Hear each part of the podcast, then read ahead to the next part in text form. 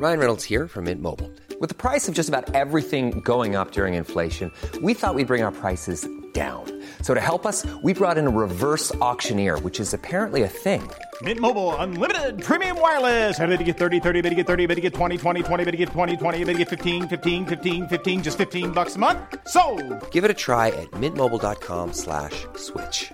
$45 upfront for three months plus taxes and fees. Promo for new customers for limited time. Unlimited more than 40 gigabytes per month. Slows. Full terms at mintmobile.com. On today's Smart 7, no room at the inn for asylum seekers. Luke Skywalker's got a message for you and lots more. It's Thursday, the 30th of March. It's National Doctors' Day. And happy birthday, Celine Dion. Smart 7. It's news.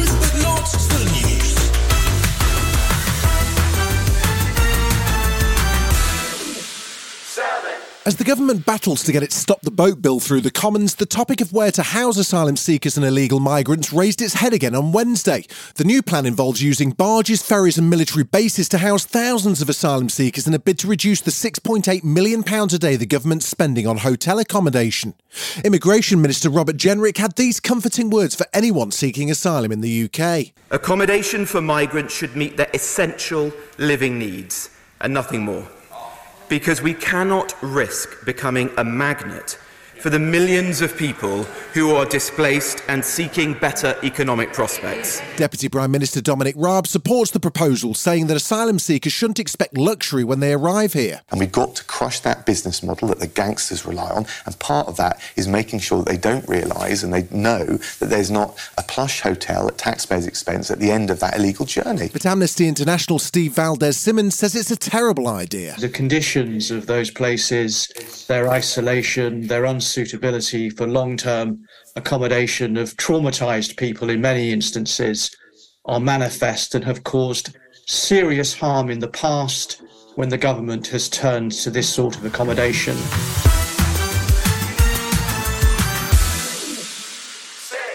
Levels of satisfaction with the NHS has slumped to a new record low. Just 29% said they were satisfied with the NHS in 2022, according to a long running British social attitude survey. That's 7 percentage points down on last year and a whopping drop from the 2010 high of 70% satisfaction. It can hardly come as a surprise as cost cuttings led to long wait times, strikes, and staff shortages. Sir Ed Davey took some time away from the big yellow tractor he launched the Lib Dems campaign from to blame the government for the NHS disaster. I've never known the NHS in such a crisis in my time in, in, in public service. Uh, and the government seem uh, totally out of touch, aren't getting a grip of this. And the reality is people are suffering. This comes as costs for an NHS dentist, if you can find one, are about to go up, and NHS workers are fighting to be paid what they're worth, or they'll be off somewhere that pays better. So, what would Labour do to fix the whole situation? Well, Shadow Health Secretary Wes Streeting says it's well, it's complicated. You can get around the table with someone and say, We understand your argument about pay restoration. It's not an inherently unreasonable one, but it isn't reasonable to be able to deliver it overnight. And so let's talk about what we can do now. uh, And what we might do in the in the short term and in the medium term to make things better for your working conditions and practices. In a strange twist of events, Star Wars Legends lent his voice to an air raid app that alerts Ukrainians to incoming attacks. Mark Hamill, aka Luke Skywalker, warns of imminent Russian bombardment. Attention, air raid alert. Proceed to the nearest shelter. Don't be careless. Your overconfidence is your weakness. Meanwhile, President Zelensky has invited Xi Jinping to visit Ukraine following the Chinese leader's visit to Russia.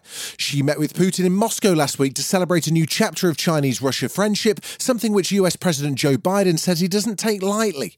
President Zelensky thinks it's time for the Chinese leader to see what the situation's like on the ground, so he's extended his own invitation. Of course, I gave all the diplomatic and public and not public to President of China, and I want to speak with him. Would you invite him here to Ukraine? Oh yes, we are ready. We are ready to see him here.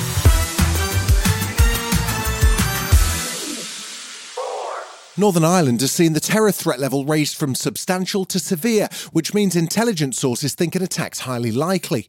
Northern Ireland Secretary Chris Heaton Harris told the House of Commons the decision was made by MI5, independent of ministers. He blamed a small number of individuals who remain determined to use politically motivated violence.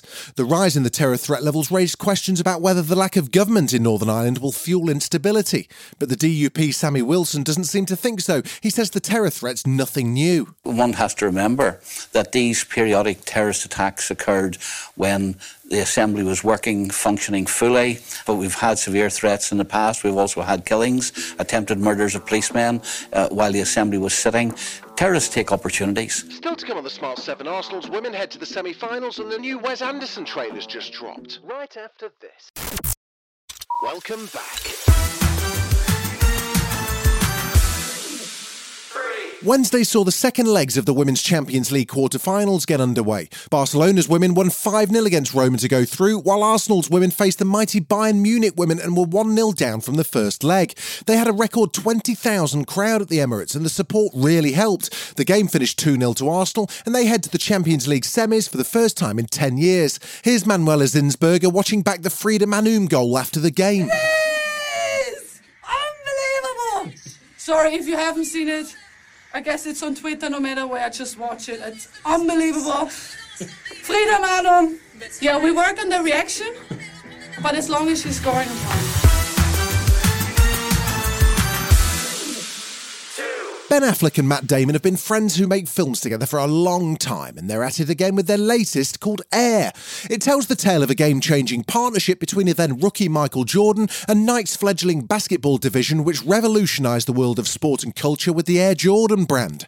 Matt Damon plays Nike's resident basketball expert Sonny Vaccaro, while Affleck plays Nike founder and CEO Phil Knight. They've both been talking about why they wanted to make the film in the first place. I was trying to make a movie that I wanted people to enjoy and go see and be successful. That was the kind of movie that we like to make and go see, which is uh, movies about where the performance and the writing and the stories and sort of generating empathy from the audience, where they could laugh and be surprised and have fun. And hopefully, it doesn't talk down to them, but it's it's still really entertaining.